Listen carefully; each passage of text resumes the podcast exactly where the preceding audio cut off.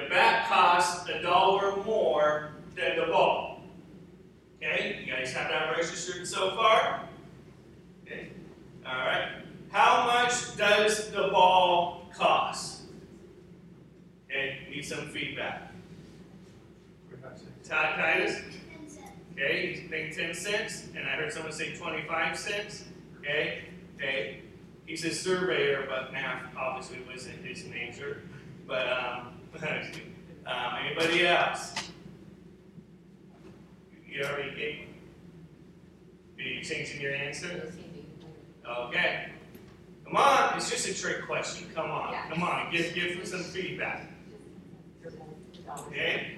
Okay, and the bat and ball cost a dollar ten in total. The bat costs a dollar more than the ball. How much does the ball cost?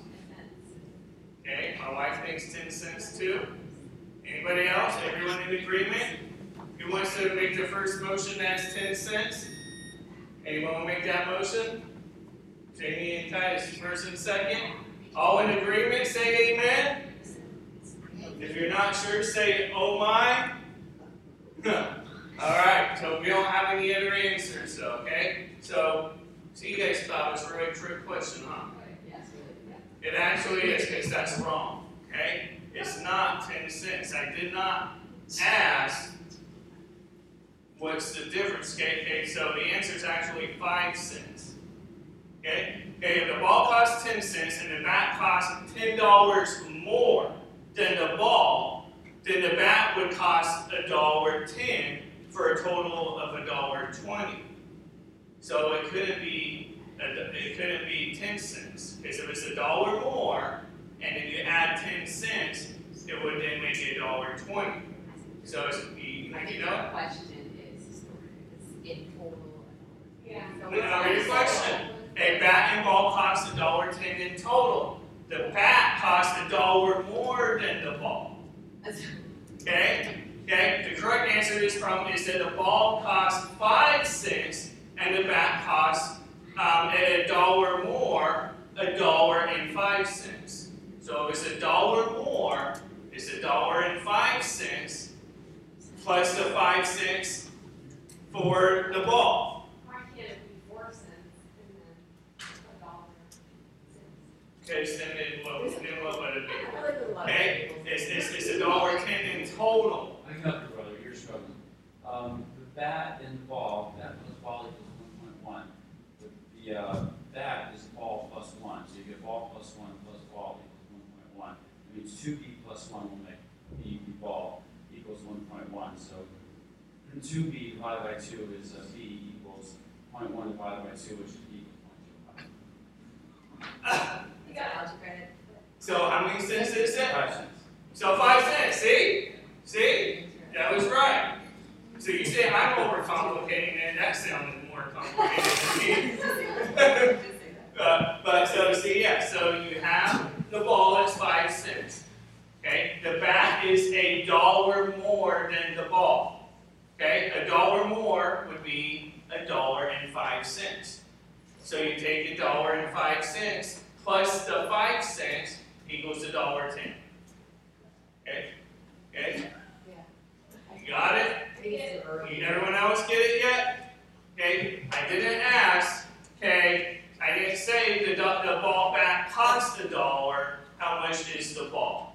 Okay, it was the bat is a dollar more than the ball, okay? So the bat's a dollar five cents, and the bat, or the bat's a dollar five cents, and the ball is five cents, okay? We got it? Yeah.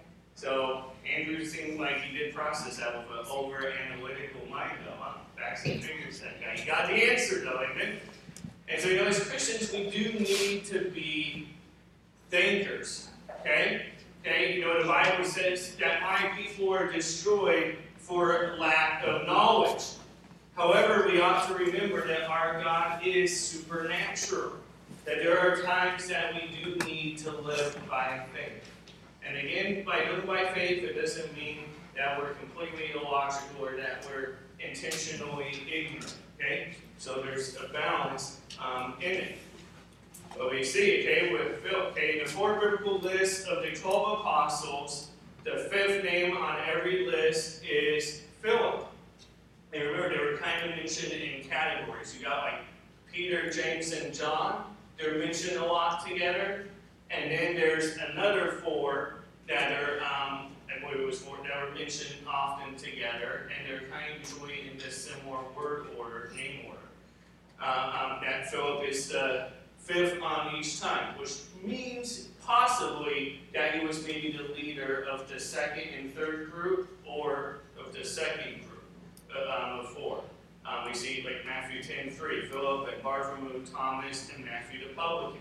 And so Philip, the other names I believe are sometimes mentioned in a different order there, but Philip is mentioned consistently as number four, kind of like Peter is consistently mentioned as number one in order. You see he's from Bethsaida. Um, now Philip was of Bethsaida, the city of Andrew and Peter. So they're coming from the same city, um, these three of them. And so that's just north of the Sea of Galilee. Uh, he's probably a professional fisherman as well.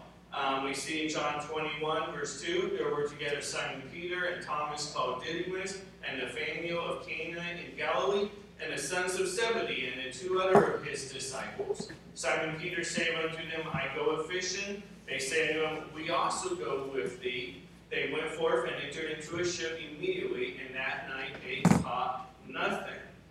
And so it's possible that where it says these two other disciples could well have been Andrew and Philip, in which case the group comprised the Galilee seven within the apostolic twelve, and they would be the seven from around the Sea of Galilee. And so if all seven of these men were professional fishermen, they could have likely already had been friends or at least close co-workers um, before they even followed after Jesus.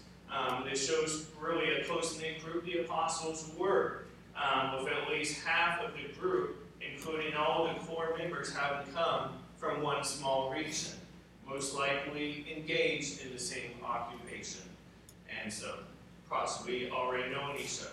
We see with Philip's call, we see he is the first one whom Jesus shows physically sought out. Um, the first one to whom Jesus actually said, Follow me. Philip's seeking heart is evident in how he responded to Jesus. You know, he says, We have found him. In John 145, it says, Philip find him Nathanael and say unto him, We have found him, of whom Moses in the law and the prophets did write, Jesus of Nazareth, the son of Joseph. And Nathanael said unto him, Can there any good thing come out of Nazareth? Philip said unto him, Come and see. Okay, here you see where he's pretty good to be analytical.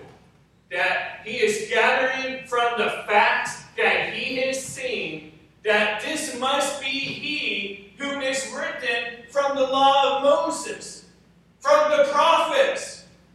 This is him. He, so he's being analytical and he's having a faith that this is him. And he goes and finds others to say, We have found the Christ. We found him. Can you imagine if you were there in that day and if that was you?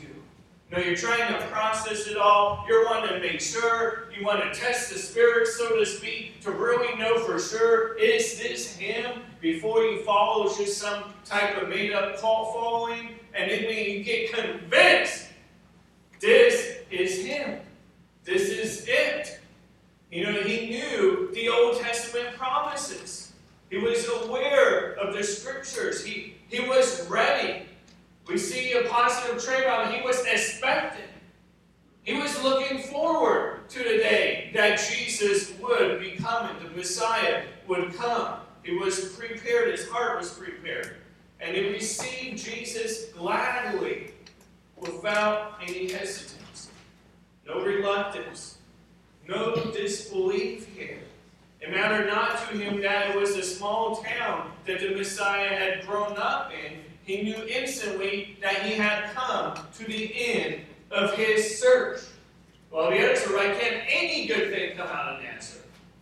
No, he doesn't get an argument. He doesn't get a debate. He says, Come and see. See in John chapter 6, okay, we see Philip kind of is the bean counter, so to speak, where maybe there's a little bit of a little faith. Yeah, him being analytical and just kind of observing. Just when Jesus then lifted up his eyes and saw a great company come unto him, he said unto Philip, When shall we buy bread that these may eat? Okay, you notice Jesus immediately goes to Philip.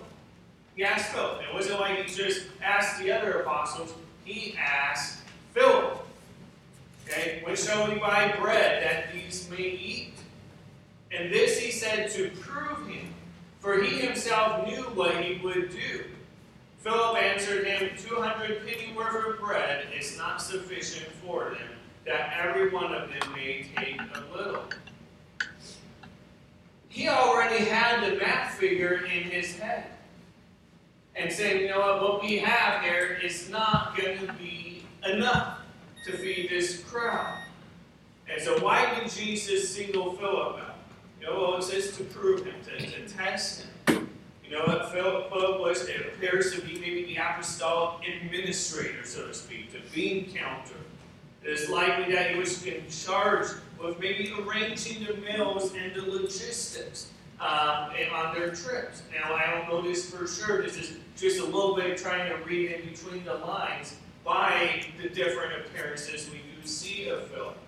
Um, we know Judas was the one in charge of the money. He was the treasurer. So he wasn't, uh, Philip wasn't in that spot, but it appears that Philip was the one they would go to to make the different arrangements. And we, at least from this passage, we see that he was the type of person, maybe at every meeting, again, we don't know here if it was every meeting, but just kind of giving some application that there can be those people that at every meeting that says, I don't think we can do that. That they always think of the hurdles.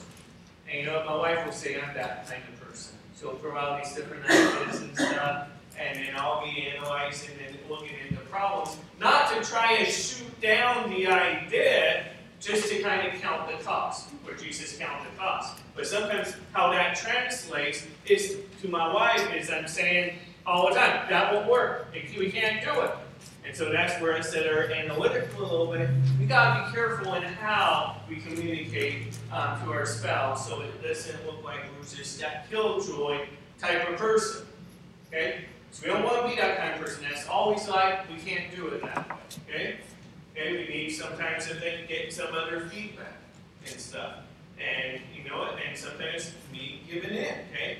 You know, so many people say, oh, the pastor, you know, he's the one leader. That doesn't mean that I have the best brains and everything, okay? Sadly, to admit, okay? Um, but you know, like just you know, Lord will come back. Paul was saying, you know what? I think you know we should do better with the fan and the ceiling. Now it's like, you know, I don't think we're going to do that. It's the sheetrock. It's already cut where it's at. And like, you know what? And he brings it up a second time. Okay, you know, he brings it up a different time. You know, I really think I can be able to patch that up good. Now, we're not finished yet, so we, the proof is in the pudding yet, but I think it will be. it actually looks very nice with how smooth he got it to be there. That is going to look like it was never cut. And so, see, at first I'm like, hey, you know, I don't know if we can do that. Um, I just don't want it to look off um, where it looks like, oh, there's this little patch there. And so sometimes, you know what, having, again, having more than one to look at things, you know, and we process things um, differently. And I'm thankful we did that because now it looks great right there in the ceiling and it will circulate all the air better. And it's going to be nice, ladies, because before you had no circulation in there. You know, there was a fan there that did not go on, and then where it went to was a block wall. And so why it was wall, I don't know. Maybe there was water getting into it before, but now it's in, and now it goes above the ceiling instead of just through the wall and out the wall like it was before.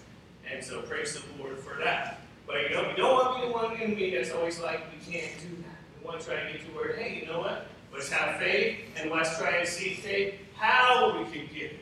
Say if it's something with funding issue. Okay, you know what? Go with prayer. You know what? Hey, don't have the funds to do this or that, but you know what? Let's go with the Lord in prayer. Let's pray about it. Let's seek God's face. and you know, let's go ahead and try a plan and ask God to bring things through. If God does it, then okay. But you know, having some vision. But again, we do need to be encounters in church. We do need to sometimes see what are some of the hurdles so we are ready for them when they come. Because there's nothing like running into a hurdle and not seeing it, okay? That's not going to be very comfortable as you fall down on the track and um, stumble. And um, sometimes that happens, you get back up and keep running, okay? But so Jesus was testing him to find out what he was thinking, or it wasn't to find out what he was thinking. Jesus already knew what Philip was thinking. He wasn't asking for a plan John says Jesus also already knew what he himself was going to do. Okay, so this wasn't like Jesus like, I don't know what we're going to do, so how are you doing? He was testing Philip to challenge his faith. You know, one of the supreme essentials of leadership is a sense of vision and faith. But Philip was obsessed with counting beans. It can't be done. And so, like when the crowd started to move in, he was already doing estimates. There was no fast food franchise him to go eat that I'm aware on that mountainside. So by the time Jesus asked the question, Philip already had his calculations prepared. It says 200 penny worth. You know what? That's not going to be enough. And so instead of thinking, what a glorious occasion, Jesus is going to teach his crowd. You know, you think that's how these two people going to know. Jesus going to have such a crowd to teach you. What a tremendous opportunity for the Lord. But instead, he looked at how impossible the situation looked. See with the policies and procedures type guy. Okay, John chapter 12 gives us another insight into Philip's character. In verse 20, it says, And there were certain Greeks among them that came up to worship and to feast. The same came therefore to Philip, which, which was of Bethsaida of Galilee, and desired him, saying, Sir, we would see Jesus. Philip come up and tell of Andrew, and again Andrew and Philip tell Jesus.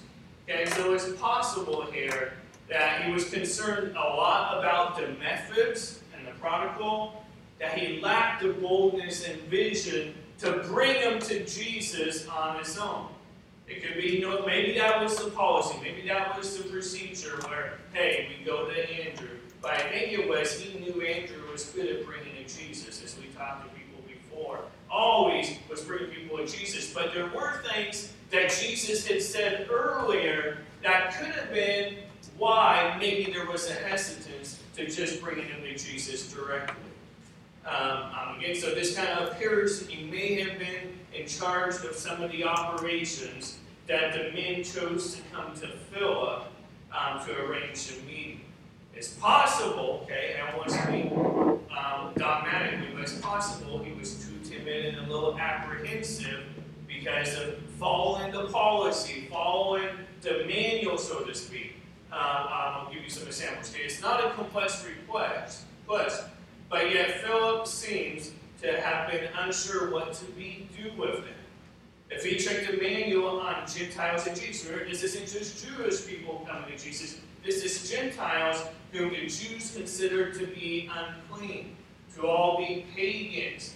And so, but he may have been paying attention earlier and heard these things. Um, these 12 Jesus sent forth and commanded them, saying, Go not into the way of the Gentiles, and into any city of the Samaritans enter ye not, but go rather to the lost sheep of the house of Israel. That may have been in the back of his mind. Okay, Jesus had said, don't go. I mean, they, oh, Jesus went through the Samaritan city. Yeah, you know, this is a particular time, purpose. Jesus is saying, at this moment, don't go to the Gentiles. Okay, don't go into the Samaritans. Okay, okay. His first, he was going to go to the Jews. Okay, he says, I am not sent but, but unto the lost sheep of the house of Israel. It's in Matthew 15, 24. And so, was that principle meant to forbid Gentiles from ever being introduced to Jesus? No. Jesus was simply identifying the normal priority of his ministry in the beginning. Is the, and it's Romans 2.10 says, to the Jew first, and also to the Greek. It was a general principle, not an ironclad law. Greeks and other Gentiles were expressly included among those whom he ministered to. He ministered to the Samaritan um, woman um, and um, the well, and she went and told all the men about Jesus, which, which he had said and what he had known. And so Jesus himself originally revealed that he was the Messiah to the Samaritan woman. But at this other time, Jesus told him not to go. So it's possible, okay, this is just speculation. I like to separate what okay, the Bible says is dogmatically true and what is maybe kind of gathering in info, being analytical, trying to observe what we have um, here. Okay? People like Philip, though, don't appreciate general rules of thumb. They want every rule to be rigid and inviolable. Know, growing up, that's kind of how I was. You know, as an assistant pastor, as an intern, I wanted everything to be black and white. But you know what? There were sometimes, you know, coming to realize, you know, some of the areas are a little bit gray.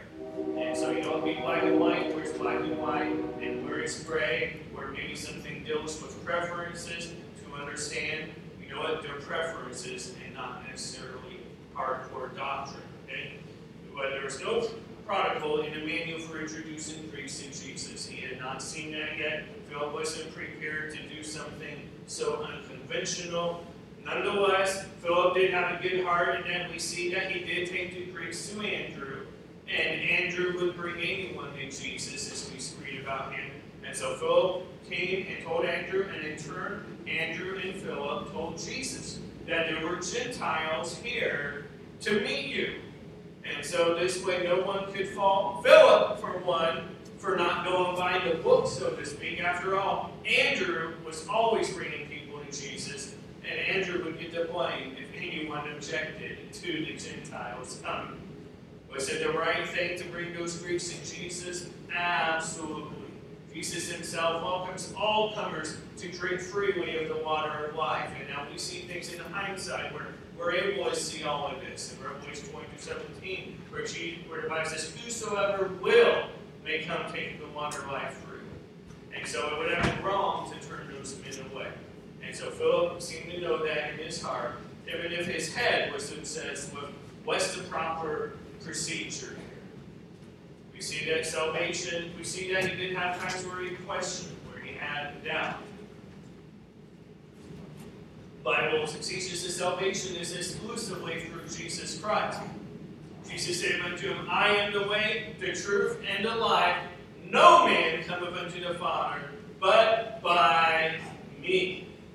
Okay, we see it. Jesus makes an explicit claim to deity. If ye had known me, ye should have known my Father also. And from henceforth ye know him and have seen him.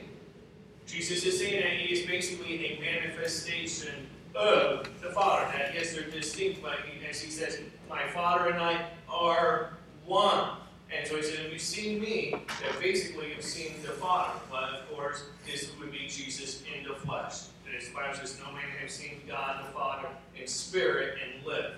Um, we do see that he revealed himself. The Bible says, where he had Mo- Moses in the cliff of the rock, and then um, he was uh, in his face, and then that God the Father um, came in spirit with his back part showing. What that all means in the spirit realm, I have no idea. But we see, see that, but then he's shown um, his face um, was bright. We see Philip, there's a little doubt here. He feels him and the Lord, show us the Father, and it suffice of us. When Jesus already said, I've shown you him. So he's kind of questioning. Now, Philip had already embraced Jesus as Messiah. Christ was urging him to take his faith to its logical conclusion.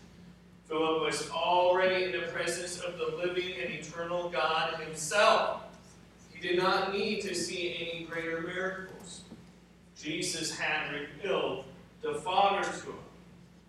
He was slow to understand, slow to trust at times. You know, of, how are we going to feed all of these people? Know, again, Jesus multiplied the fish and the loaves, is how Jesus did it. Jesus didn't need to have an exact count number how many to feed. but he had times of doubt um, beyond immediate circum- circumstances, but he, he still often wanted more proof. For three years, Philip had gazed into the very face of God, and it still was not clear to him. His earthbound thinking, his materialism, his skepticism, his obsession with counting the beings, his preoccupation with business details had shut him off from a full apprehension of whose presence he had enjoyed, and how much we could see ourselves possibly in him. And yet God still greatly used him. And God to use you. You know, there might be times where you have doubts. But God does not give up on working in us. The Bible says, He which have begun a good work in you will perform it till the day of Jesus Christ. And you would say if we were to interview Philip for the role which Jesus called him, you know, he possibly would say he's out. You can't make him one of the 12 most important people in the history of the world.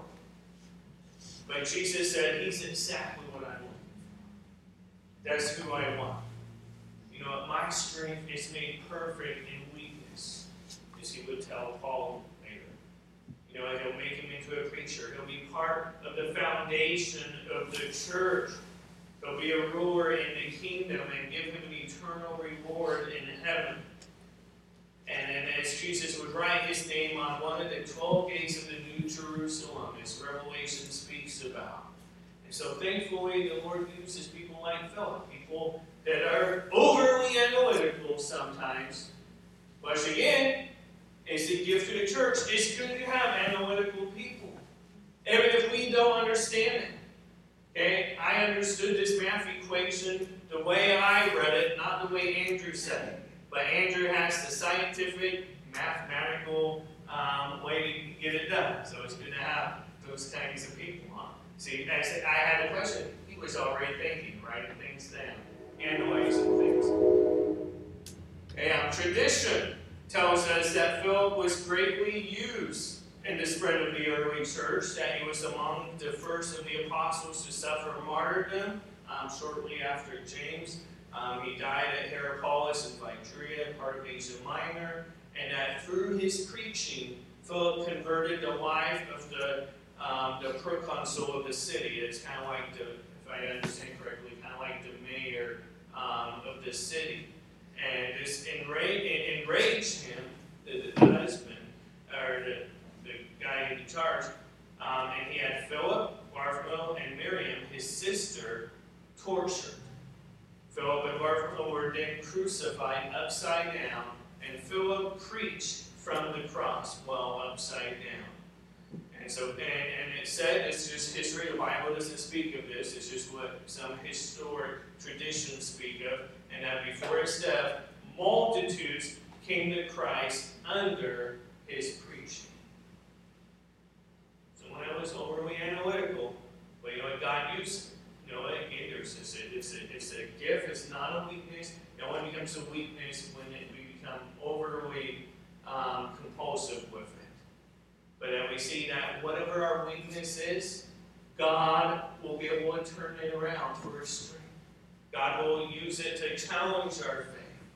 And you know, there may be things in your life that God challenges you in your faith. Let that grow your faith. Don't be like, you know, no, God, it can't be done. It just does not make sense. You know, what it say in Isaiah? I believe it's Isaiah. Yeah. Now he says, you know what? My thoughts are not as your thoughts. My ways are not as your ways. That my ways are higher than your ways. And so that's where we need to trust God in things as God is leading in our life, as God is leading in our church. That, that we, yes, we want to count the cost as Jesus taught in principle, but we also want to be able to have the faith to see God do the impossible.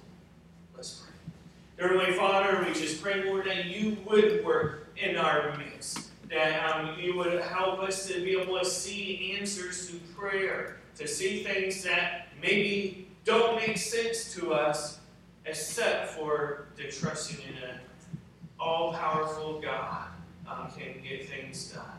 And Lord, we just pray, Lord, that you would work in our midst as this year concludes and into the new year, Lord. Just pray, Lord, that you use our church in a greater way in the community, a greater way in our outreach and reaching out and um, being a lighthouse, not to be a lighthouse or a light that's under a bushel, Lord, but to be that light that shines. And Lord, we just pray, Lord, that you will use us, whoever- of these apostles we may be more similar to.